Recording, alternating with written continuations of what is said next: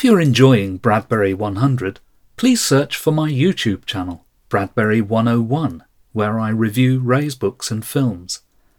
And why not check out my other podcast, Science Fiction 101, where we explore science fiction from all angles.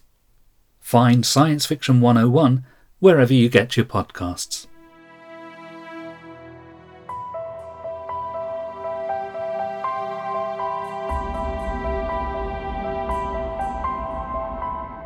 This is Bradbury 100, celebrating the life and work of American writer Ray Bradbury.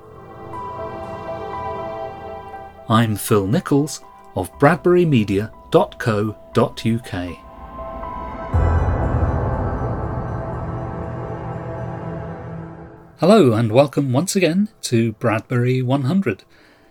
In the last few episodes, I've mentioned Futuria Fantasia a number of times. This was the fanzine that the young Ray Bradbury put out when he was about 18 or 19 years old.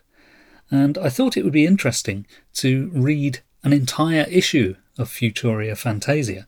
Now, they're very short, just a few pages, really, and Ray only published Futuria Fantasia for about a year, starting in summer 1939 and finishing in spring 1940, putting out four issues in total. They long ago went out of copyright, and you'll find versions of them on the Project Gutenberg website. You'll also find links to them in fanac.org, which is the fan history project, the science fiction fan history project. And there was even a book uh, published in 2007, I think, which collected facsimile versions of Futuria Fantasia with a little bit of introductory material. Now, the peculiar thing about these old fanzines is that they were produced on duplicators. Um, I'm not sure what the technical brand name would have been for such machines, but they're the kind of things that, if you're of a certain age, your schoolteacher would have used to produce multiple copies of handouts. And the paper would always have this sort of purplish lettering on it, and there was a distinctive smell to these things as well. Well, that's the kind of paper and the kind of process that was used for Futuria Fantasia, I believe. I've never actually handled an original copy of a Futuria Fantasia. I've only ever seen scans or photocopies. But in the book that was put out in 2007, the facsimiles in there certainly have that look of duplicated pages. The first issue of Futuria Fantasia had an illustration on the cover by Hannes Bok. Now, Hannes Bok was a friend of Ray's, and even though his subjects were fantasy creatures which had no existence in real life, he made them look thoroughly real and convincing. So if you've never looked at the artwork of Hannes Bok, look it up. It's it's really quite fantastical. And there on the cover of Futuria Fantasia, Volume 1, Number 1, Summer 39, Ray D. Bradbury, editor, is a sort of a strange alien with a very long chin and a very long top lip. And it's signed Hans Bok, H A N S. But Bok usually went by the name Hannes, H A N N E S. But that wasn't his real name. But I'll leave that to you to look up. So here we go, the first issue of Futuria Fantasia, summer 1939, and this is the first article.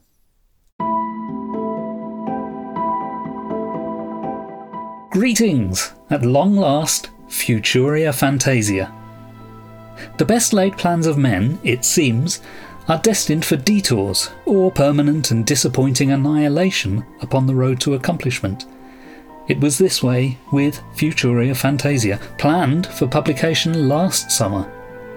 Piles of archaic tomes towered on all sides of the editorial desk. When the door to the office was opened unexpectedly, a white gusher of manuscripts and relatives spewed out. More than once, ye editor was suffocated unto death by the musty volumes that poured in from all over Los Angeles. And then someone turned off the financial faucet, leaving us all soaked up but with no water. And so into an enforced hibernation went Fufa. The manuscripts became intimate acquaintances with all of the spiders in the family vaults. Even the writers could be seen lounging around in their caskets, waiting for technocracy and their 30 doubloons every Thursday to come rolling in. But recently, awakening from the profound inactivity of spring fever, your editor became interested in technocracy. The more he heard about it, the more he wanted everyone else to hear.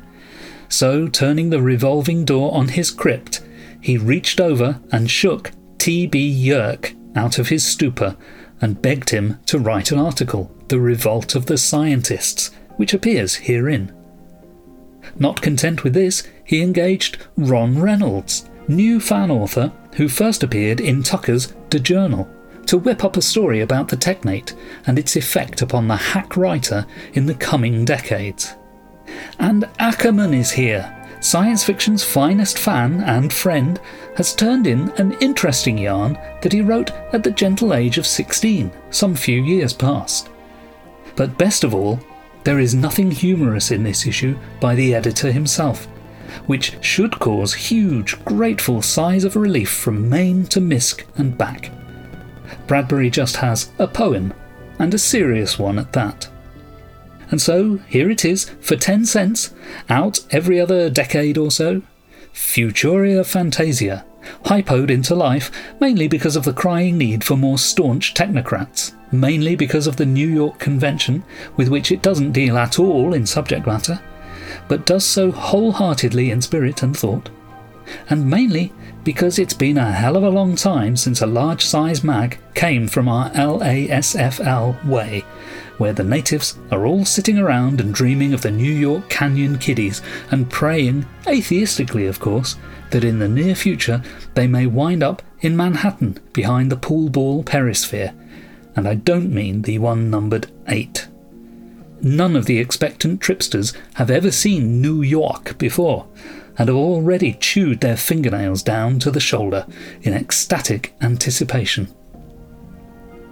I hope you like this brainchild, spawned from the womb of a year long inanimation. If you do like it, how about a letter sent to the editorial offices of FF? Appoint yourself as A1 mourner and critic and pound away at the mag. It will be appreciated. And if you have a dime in your pocket that hasn't had a breath of air in a few days, just drop that in too. This is only the first issue of Foo If it succeeds, there will be more, better issues coming up, and your cooperation is needed. Good luck to the New York Scienty Fan Convention. I'll meet you in Manhattan. Ray D. Bradbury, Editor.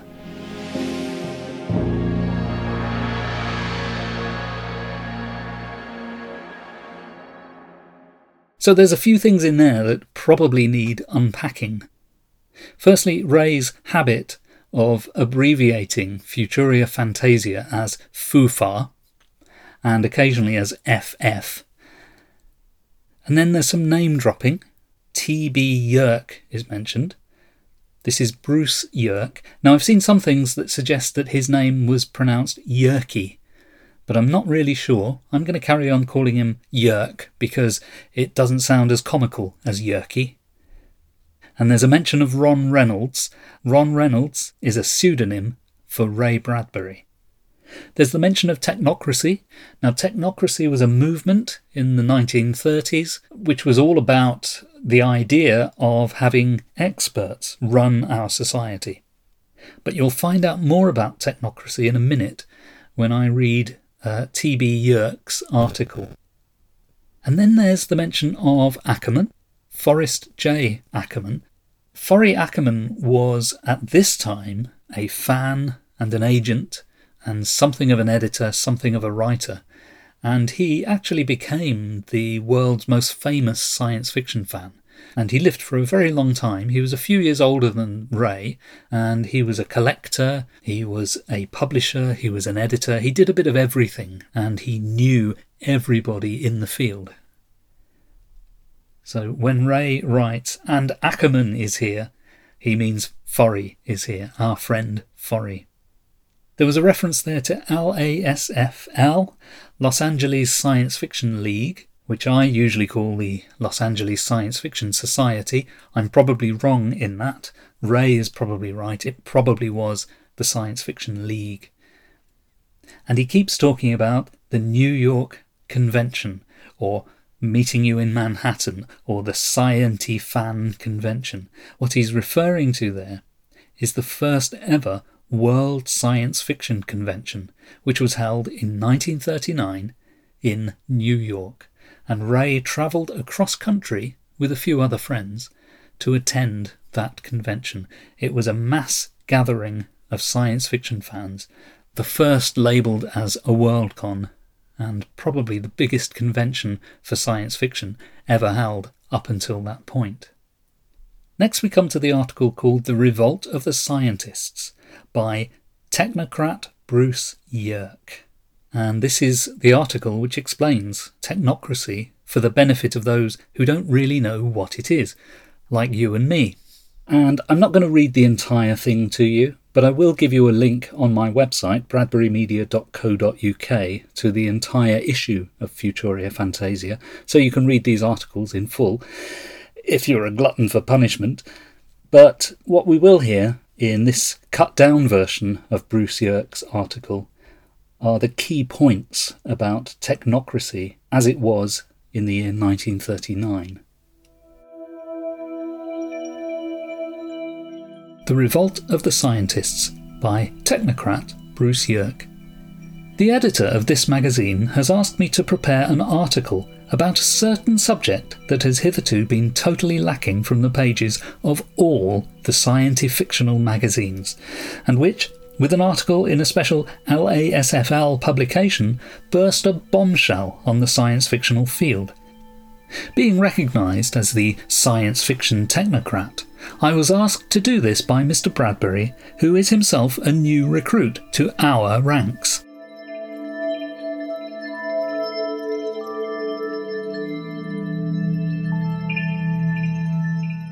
This article will cause much interrogation. It would be impossible for me in this limited space to give you all of the facts I wish to, but I do suggest that everyone who is interested should go to the nearest Technocracy Inc. section, and there are many in every large city, and receive some of their literature.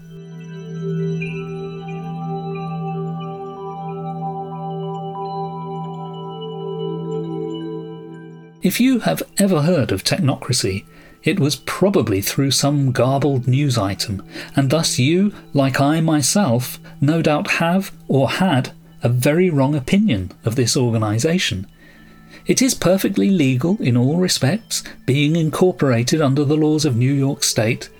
It is technically an educational organisation, and many authorities have to admit that Tech's 20 week study course is the equivalent of a four year college experience.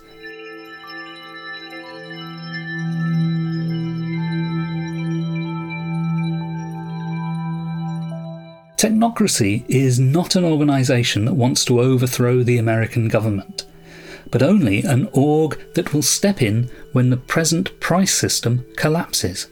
At this point, it must be taken note of that price system is not a different word for the Marxian definition of capitalism.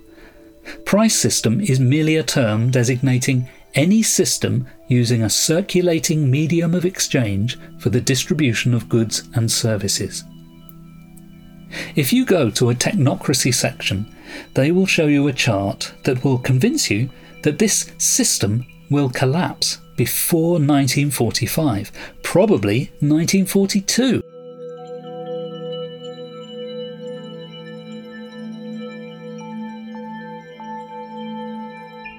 This nation is so highly interdependent that the failure of one phase of its industrial sequence would mean the ultimate collapse of the whole country. If the electric power of New York was shut off, the city would burn down in approximately six hours.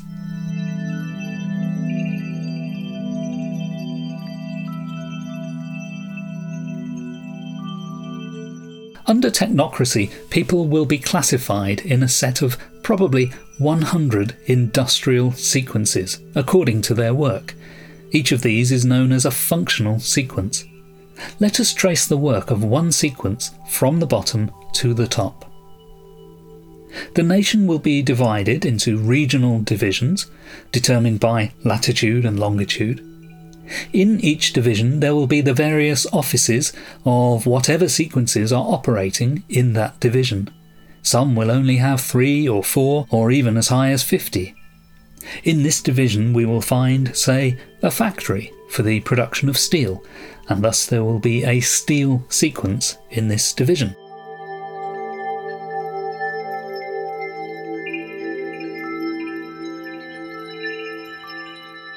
The thing of most interest to all interested is the method of purchase, or what is referred to as the medium of exchange. In tech, there is no medium of exchange. There is only a method of technological accounting. The means whereby you will get a new razor blade or a malted milk is to be known as distribution certificates or energy certificates. These certificates, issued to every person on this continent for 30 days, will be good only for one person and no other. Since they will be able to purchase as much, or I should say, since they will give the individual purchasing power of $20,000 per year, each will have everything he needs. Stop right now and think what this means in the reduction of crime. These certificates cannot be stolen, and since everyone will have all they could possibly use, there will be no need to steal.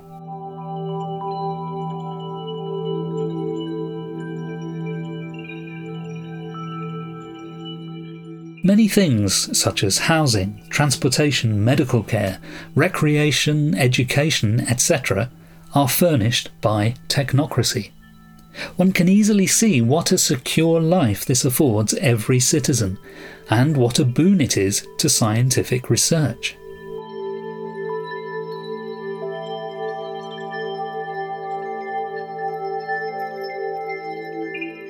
In closing, remember these few things. Technocracy is not a political or revolutionary movement.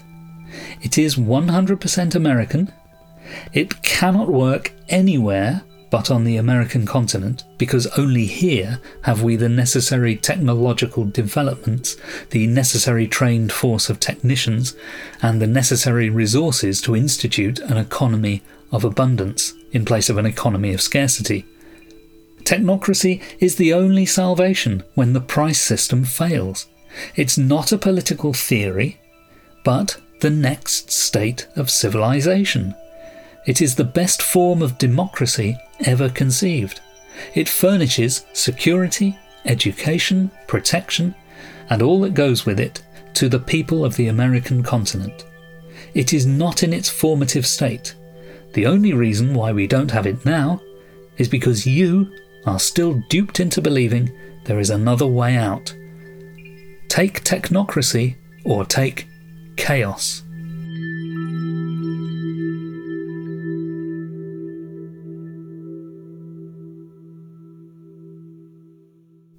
Wow, what an article! And this is in an amateur science fiction magazine, a fanzine published by 18 year old Ray Bradbury. Now, Bruce Yerke is a real person, and he wrote that article. And Ray clearly was very much convinced by technocracy. Ray wasn't really a very political animal at this stage of his life but he was thoroughly convinced by technocracy. And I think a lot of people in the science fiction community were, because they were all the time reading utopian fiction. They were reading stories about how the world could be, if only.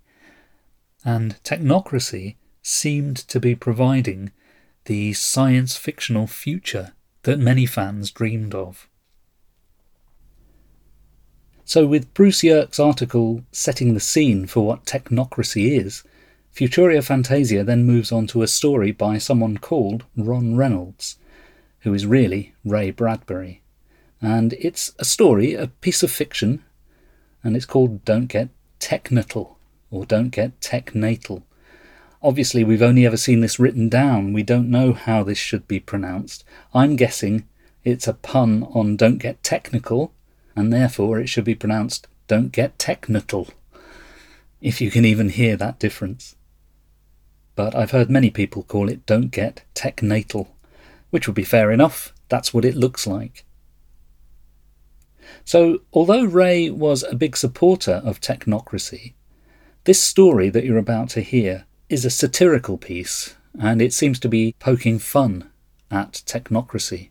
And in particular, it's drawing attention to the fact that if we lived in a perfect world where all of our needs were met, it would be very difficult to make good art, because art kind of depends on conflict. Because Don't Get Technical is written by Ray Bradbury, I'm going to read it in full.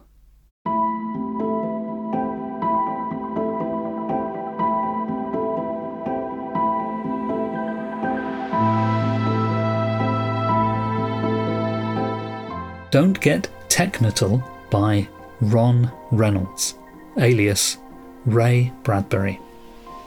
For several moments, Stern had eyed his typewriter ominously, contemplating whether he should utter the unutterable. Finally, Damn! he roared. I can't write any more. Look, look at that.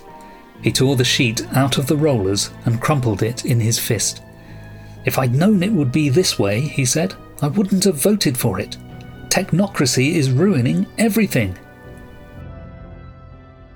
Bella Stern, preoccupied with her knitting, glanced up in horror. What a temper! she exclaimed. Can't you keep your voice down?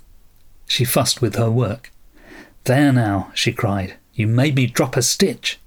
I want to be a writer, Samuel Stern lamented, turning with grim eyes to his wife and the technate has spoiled my fun. The way you talk, Samuel, said his wife, I actually believe you want to go back to that barbarism prevalent in the dark thirties. It sounds like one damn good idea, he said. At least I'd have something decent, or indecent, to write about. What can you mean? she asked, tilting her head back and thinking. Why can't you write? There are just oodles of things I can think of that are readable. Something like a tear rolled down Samuel's cheek. No more gangsters, no more bank robberies, no more hold-ups, no more good old-fashioned burglaries, no more vice gangs. His voice grew lachrymose as he proceeded down an infinite line of no mores. No more sadness, he almost sobbed. Everybody's happy, contented. No more strife or hard work. Oh, for the days when a gangland massacre was headline scoop for me. Tush, sniffed Bella. Have you been drinking again, Samuel? He hiccuped gently. I thought so, she said. Well, I had to do something, he declared. I'm going nuts for want of a plot. Bella Stern laid her knitting aside and walked to the balcony, looked meditatively down into the yawning canyon of the New York street fifty stories below. She turned back to Sam with a reminiscent smile. Why not write a love story? What? Stern shot out of his chair like a hooked eel. Why, yes, she concluded. A nice love story would be very enjoyable. Love?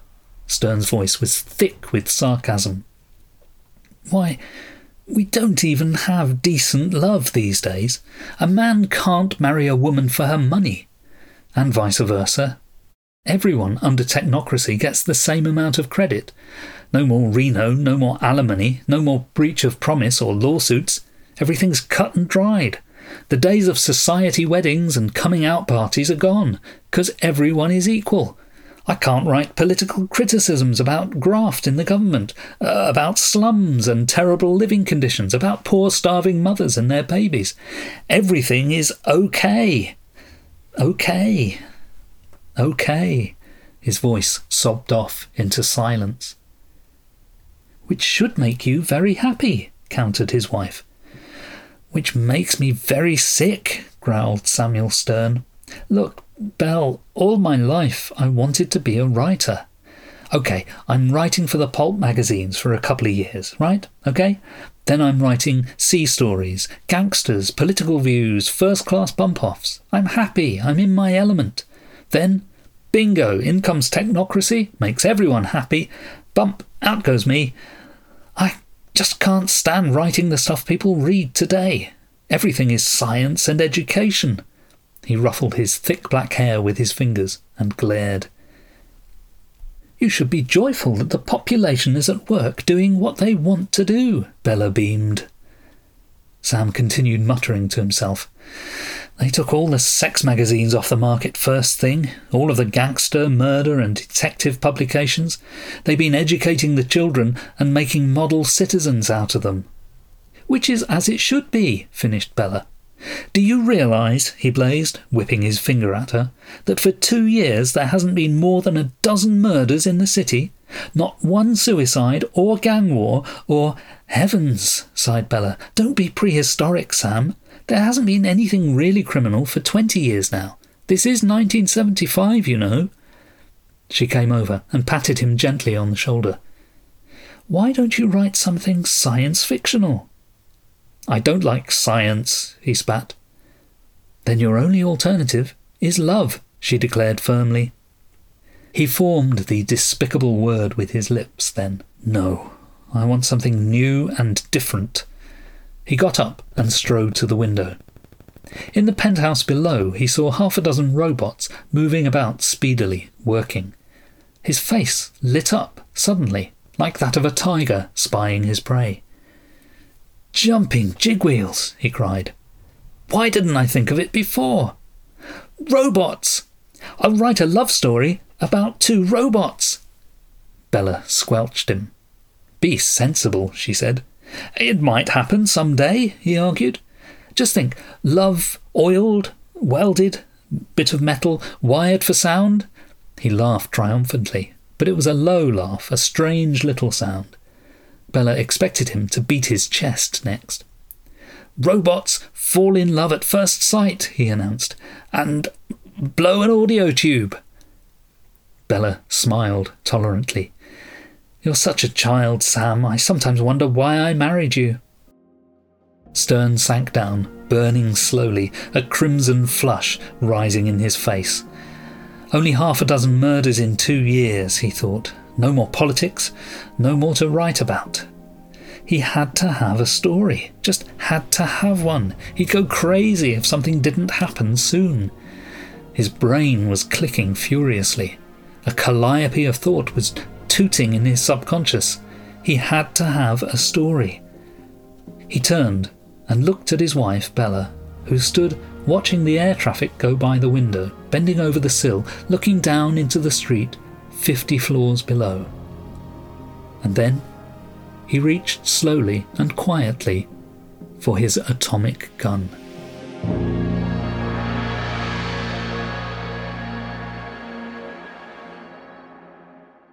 Immediately after that story, there's this note from Ye Editor. An explanation. You may have wondered why I placed the Technocrat story and article in Fufa. Well, it's because I think technocracy combines all of the hopes and dreams of science fiction. We've been dreaming about it for years. Now, in a short time, it may become reality. It surely deserves support from any serious fictioneer. And you can't say this mag isn't balanced. First, I give you Yerke's article on tech, then I give you a satire on the same thing, jabbing at it in a good humoured way, and then, when you read Ackerman's article, you'll see almost the complete annihilation of Earth. So, whether you are an optimist or a pessimist about the future of humanity, you'll find either side in Fufa. But on the side, I'm all for the technate. Yeah. And then Ray devotes several pages to reproducing a story by Forrest J. Ackerman. Forry was a friend of Ray's. He was one of the leading figures in Los Angeles science fiction fandom. And this piece, called The Record, is presented as a very early piece of fiction writing from Ackerman, but I'll let Ray introduce it. This being the first issue of Fufa, I feel fortunate in being able to offer a piece of scientific fiction by the field's most famous fan. The record was written first in 1929, scarcely more than a sketch, on two pages. Ackerman was 13. Ed Earl Repp, Los Angeles author of The Radium Pool, said of it, I found it delighting and exceptionally interesting for the writing of a boy so young. Ackerman rewrote it into a three page story later, the present product. It hasn't been touched since. It's not being retouched now. Allow me to present the record as a record of how Forry wrote, spelled, and punctuated six years ago at the age of 16. Once again, this is a Bradbury podcast, so I'm not going to read the whole of the record. It has its moments, but I'll give you the flavour of the first half and I'll give you the ending. And if you're really curious as to what goes on in between, you can check the link in the show notes and find the entire piece in Futuria Fantasia.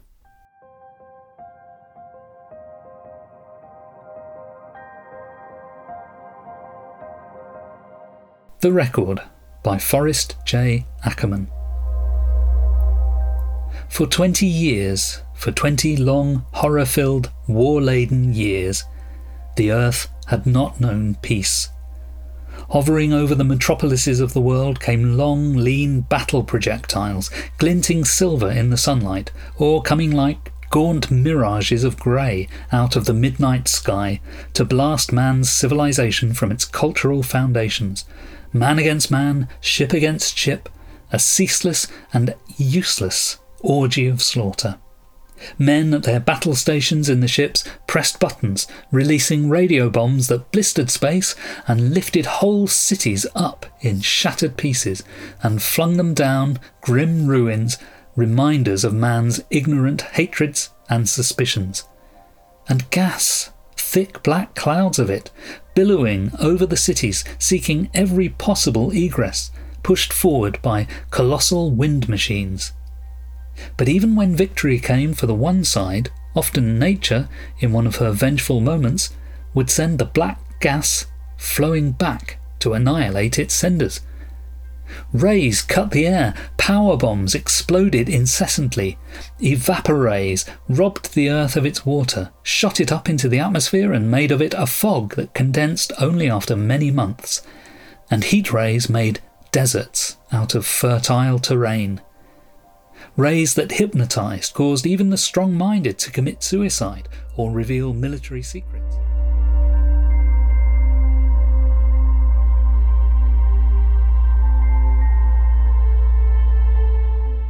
Hedrick Hunson was fighting with phosphorized fists, hand enclosed in chemically treated gloves that burned as they struck the antagonist, insulated on the interior for the wearer, when suddenly the two of them were caught by a spreader.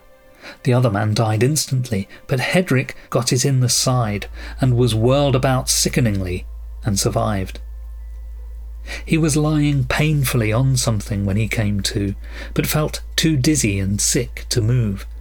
At last, when his head had cleared a bit, he rolled over into a sitting position and reached out his arms to grasp a phonograph.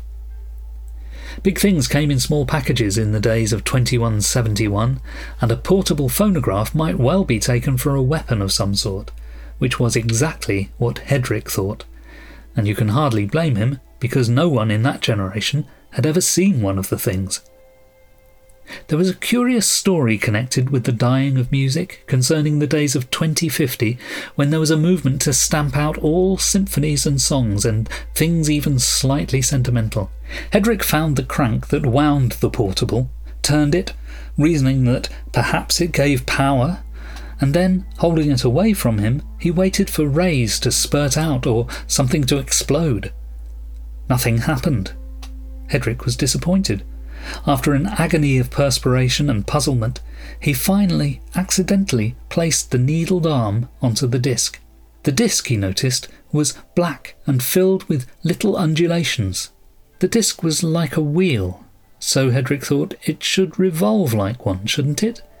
He pushed the starter thoughtfully and was more than surprised when the disc started spinning. From the phonograph came music.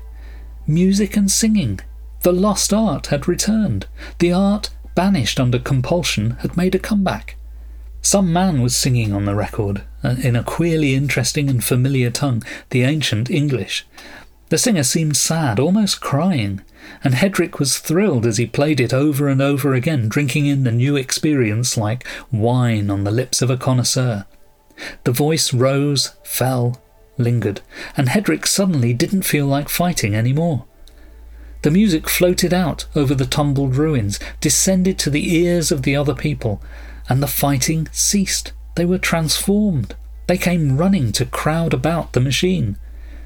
And there, in that aged music shop, they stood enthralled. Music filled their souls. It was exactly what they had needed and wanted for many years, and it had been denied them. Music was the balancing force, the force that would help them struggle ahead rebuilding the world. And next time, they would be saner, they knew. Never again would they leave all of the work to the machines. Now they would work and sing and play. It would be work, hard work, for some time to come, but they had found music again, and that would anchor them to sanity. And thus was mankind saved through a record. Sonny Boy.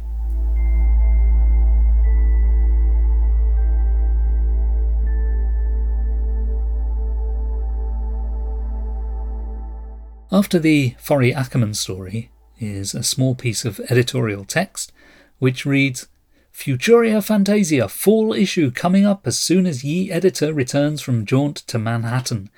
In case you intend writing me and telling me I spelled Manhattan wrong in the editorial and above, I already know it. It was just a typical graphical error. The next issue will be even larger, containing your comments on FUFA and articles by Ackerman, Yerke, Henry Kuttner, Jack Ehrman, and Ron Reynolds.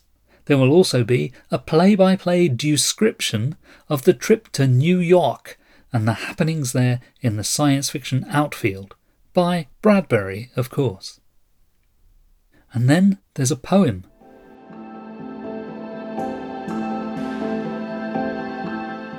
Thought and Space by Ray D. Bradbury. Space. Thy boundaries are time and time alone. No earthborn rocket, seedling skyward sown, will ever reach your cold, infinite end. This power is not man's to build or send. Great deities laugh down, venting their mirth at struggling bipeds on a cloud wrapped earth, chained solid on a war swept, waning globe, for fate who witnesses to pry and probe. But list, one weapon have I stronger yet. Prepare infinity and God's regret. Thought, quick as light, shall pierce the veil to reach the lost beginning's holy grail across the sullen void on soundless trail, where new spawned suns and chilling planets wail. One thought shall travel midst the gods' playthings, past cindered globes where choking flame still sings. No wall of force yet have ye firmly wrought that chains the supreme strength of purest thought. Unleashed, without a body's slacking hold, thought leaves the ancient earth behind to mould. And when the galaxies have heeded death and welcomed lastly space's poisoned breath, still shall thought travel as an arrow flown. Space, thy boundaries are time, and time alone.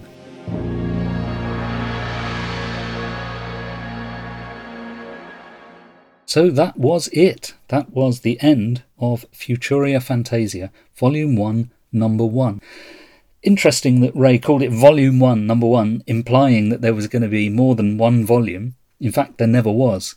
Futuria Fantasia ran to just four issues, so we had Volume 1, Number 1 through to Volume 1, Number 4. And then he stopped because by the end, he was getting quite busy as a science fiction writer, and very soon after, he made his first professional sale. I can't say that Futuria Fantasia is an outstanding fanzine. This first issue is quite remarkable for being so focused on technocracy, both through presenting a factual article about it, and then writing a story based upon it. And then, even on the mailing label, Ray sticks uh, a technocracy sticker.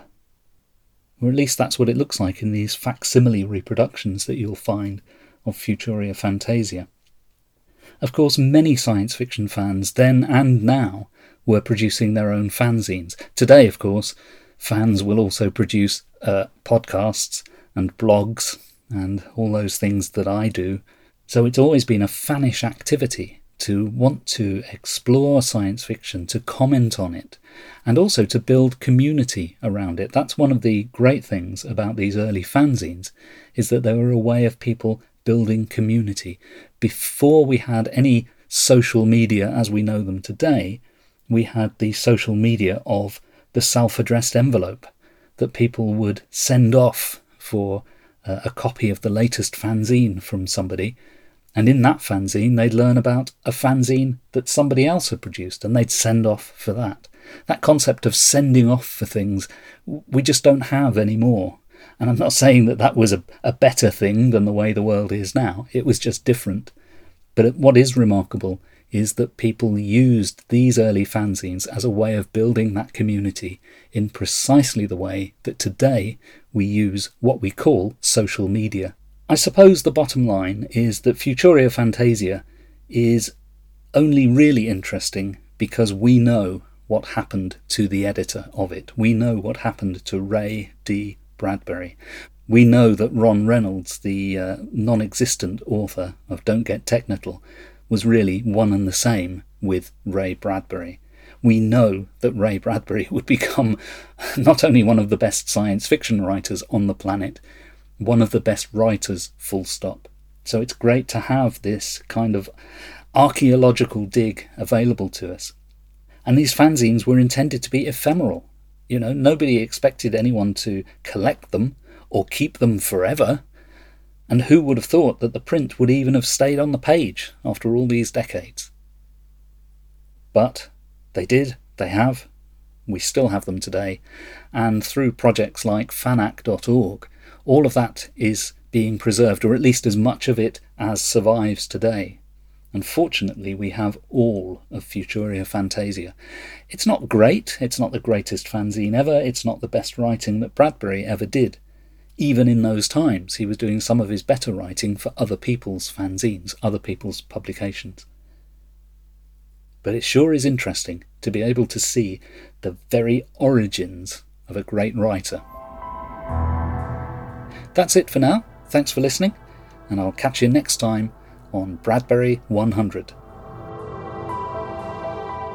If you enjoy Bradbury 100, please give me a review on Apple Podcasts or wherever you get your podcasts.